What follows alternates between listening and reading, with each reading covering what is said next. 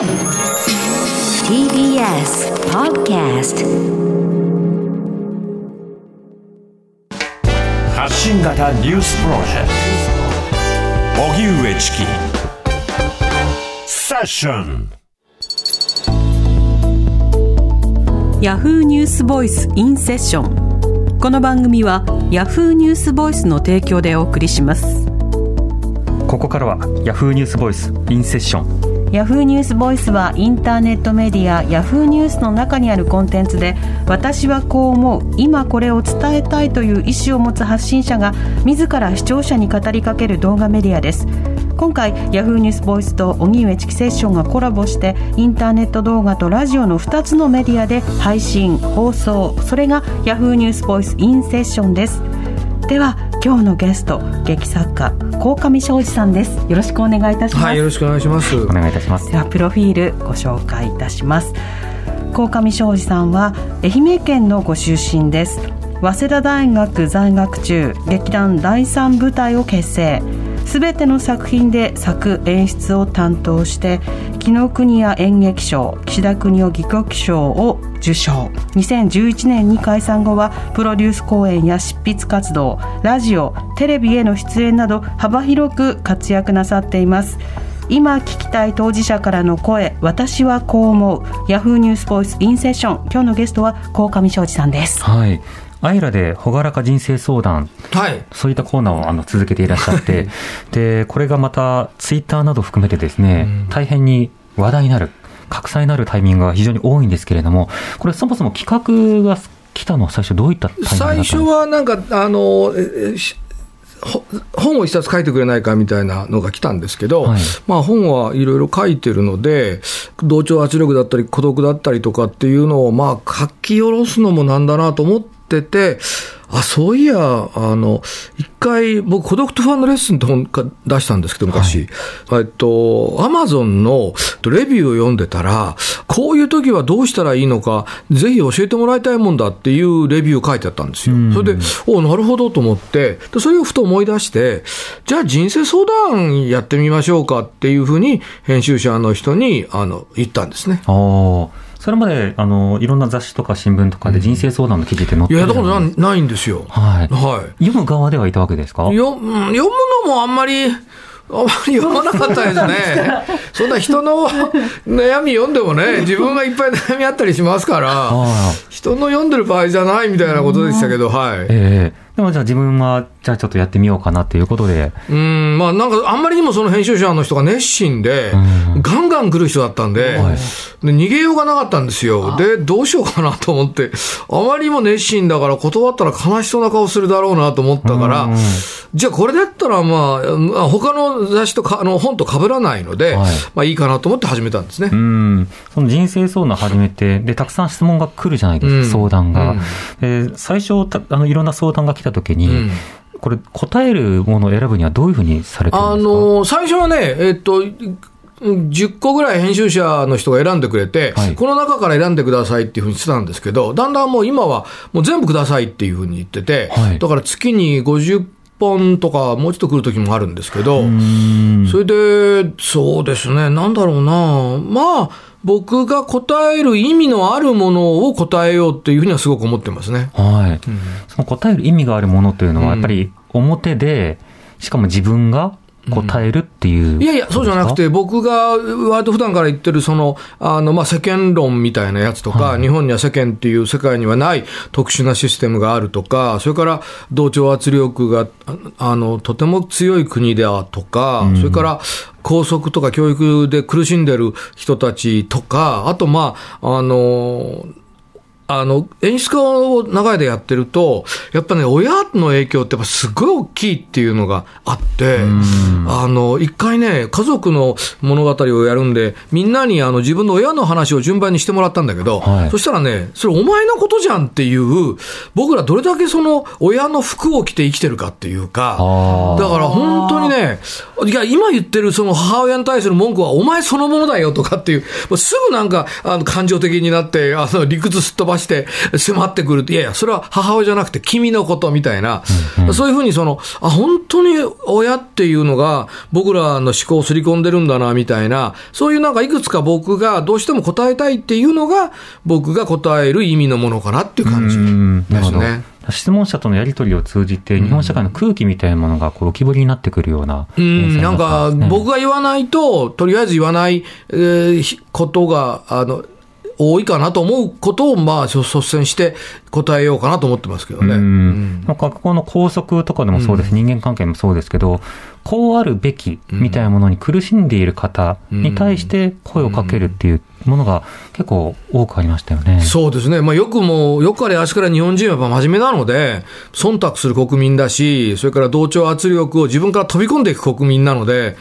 まあ、そんなにその、なんていうのかな、あの、頑張んなくていいのにっていうことだったりとか、それから本当に質問者に来るけど、あの、子供のことを悪く思ってない親なんか、あの、いないんだみたいな、子供のことを愛してない親はいないとかっていうね、いや、いるよっていう、そういうのを毒親って言うんだよみたいなことを、やっぱ誰かがちゃんと言ってあげないとダメかなっていうのは、すごい思ってますけどね。うん。そういう建前によって、むしろ自分の悩みを打ち消されてしまうっていう、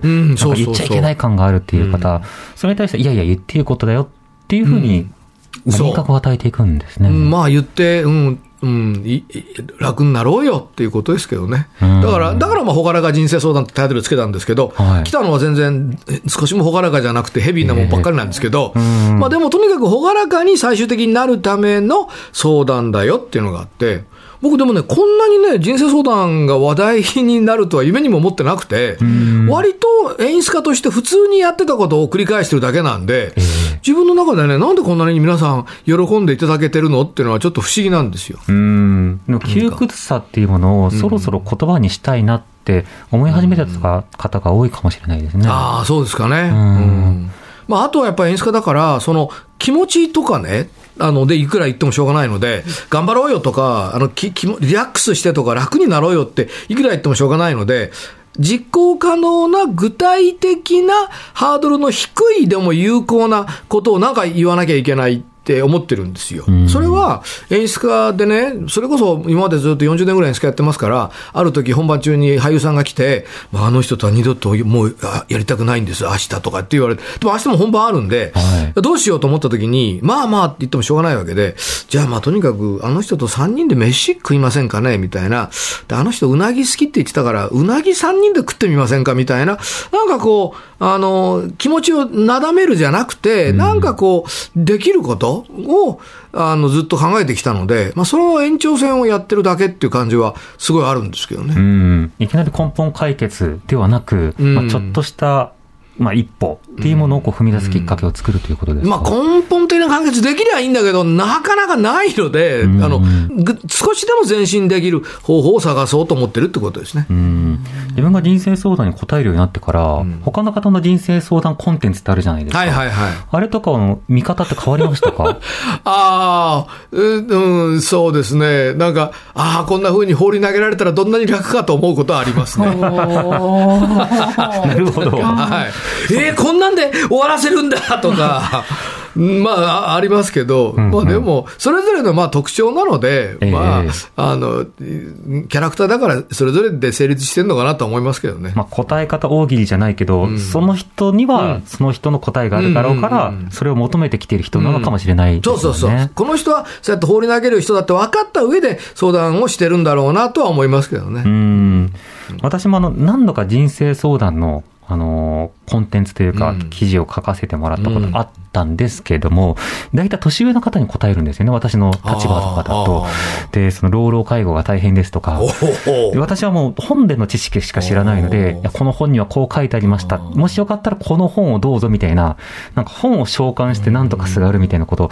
割とするんですけど、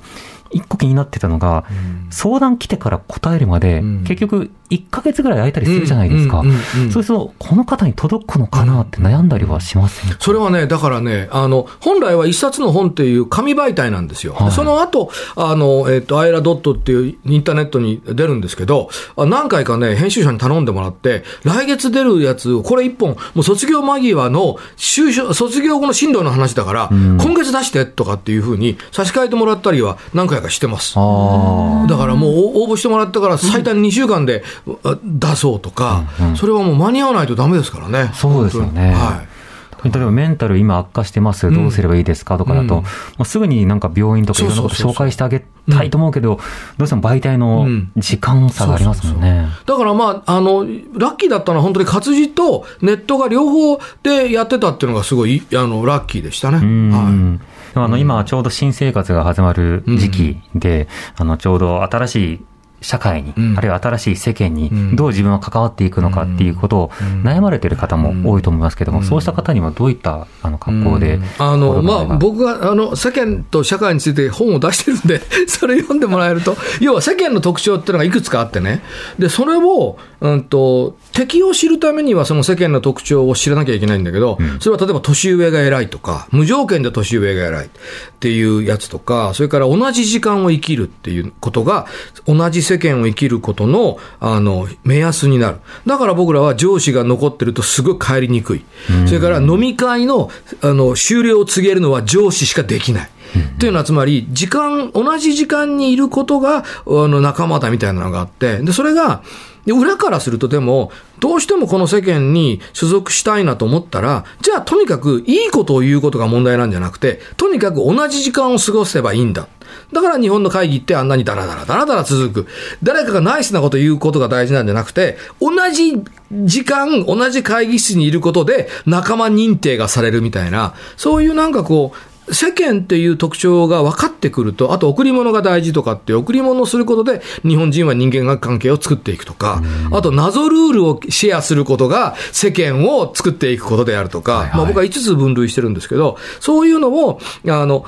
逆手にとって同じメンバーになろうっていうこともできるし、だからこそ嫌だから謎ルールを拒否するとか、同じ時間を生きることをやめてもらうみたいな、やっぱこう本当に日本だと、この世間というものとどう付き合うか、それも中途半端にあの壊れてる世間とどう付き合うかっていうのが、まあ、すごくあの特に4月からっていうか、新学期、新学年っていうか、えー新しい時は大変ですよね。うん。それを自覚した上で、あ、なるほど、こういった姿でうん。世間やってるんだとかっていうものが知れてくると、心の距離が取れるかもしれないですね。いや、やっぱね、やっぱ敵の姿が分かってるとか、敵が、一番怖いのは、敵だって、ど、誰だどっから来た何人だ分かりませんっていうのが一番怖いわけでうん、敵だって言われて、どっから何人でどういう装備で来ましたって言われるのが、わまだ戦いようがあるっていうやつ。だから、多分もう間違いなくみんな世間とぶつかるわけだから、この前もネットでね、あの、えっと、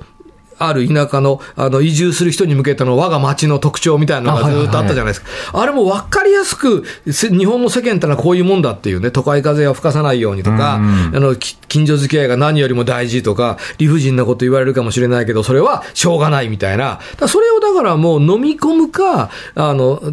いや、そういうのは嫌なんだとか思うみたいに、分かるだけでもすごくやっぱ精神衛生上はいいと思いますようね。ん、あれも反応の中でも、ここまで言われるとすがすがしいっていう反応もありましたもんね。ありますね最初から明言してくれてるっていう。うん。そうしたそのいろんな人間模様の中に多分紛れていく、そういったタイミングでもあると思いますけど、うん一体何に自分が紛れようとして、どこまでは紛れられないのか、そのあたりもね、今日の放送きっかけに考えてほしいなと思います。最後に5月に新作のあー愛がはい。ありがとうございます。されるということですけれども、はい。えっ、と、ウィングレスっていう、あの、翼を、なんだっけな。持たぬ天使。自分でね、なんだっけな、な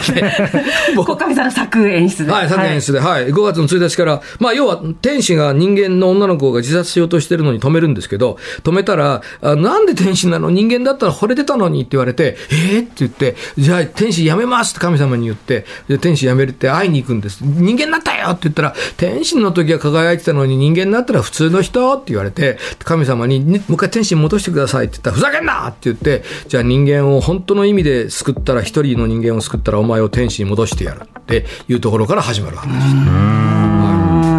はいあのはい、4U の福田裕太君が主演の、ね、田畑智子さんや、はい。ね。渡辺一慶さんが。渡辺一慶さんなどね、そうはい。そうたるご出演者ですけれども、え東京公演は5月1日から21日まで紀ノ国屋サザンシアター高島屋で行われます、はい、今日のゲストは鴻上庄司さんでした。ありがとうございました。ありがとうございました。ありがとうございました。ヤフーニュースボイスインセッションこの番組はヤフーニュースボイスの提供でお送りしました荻上チキ。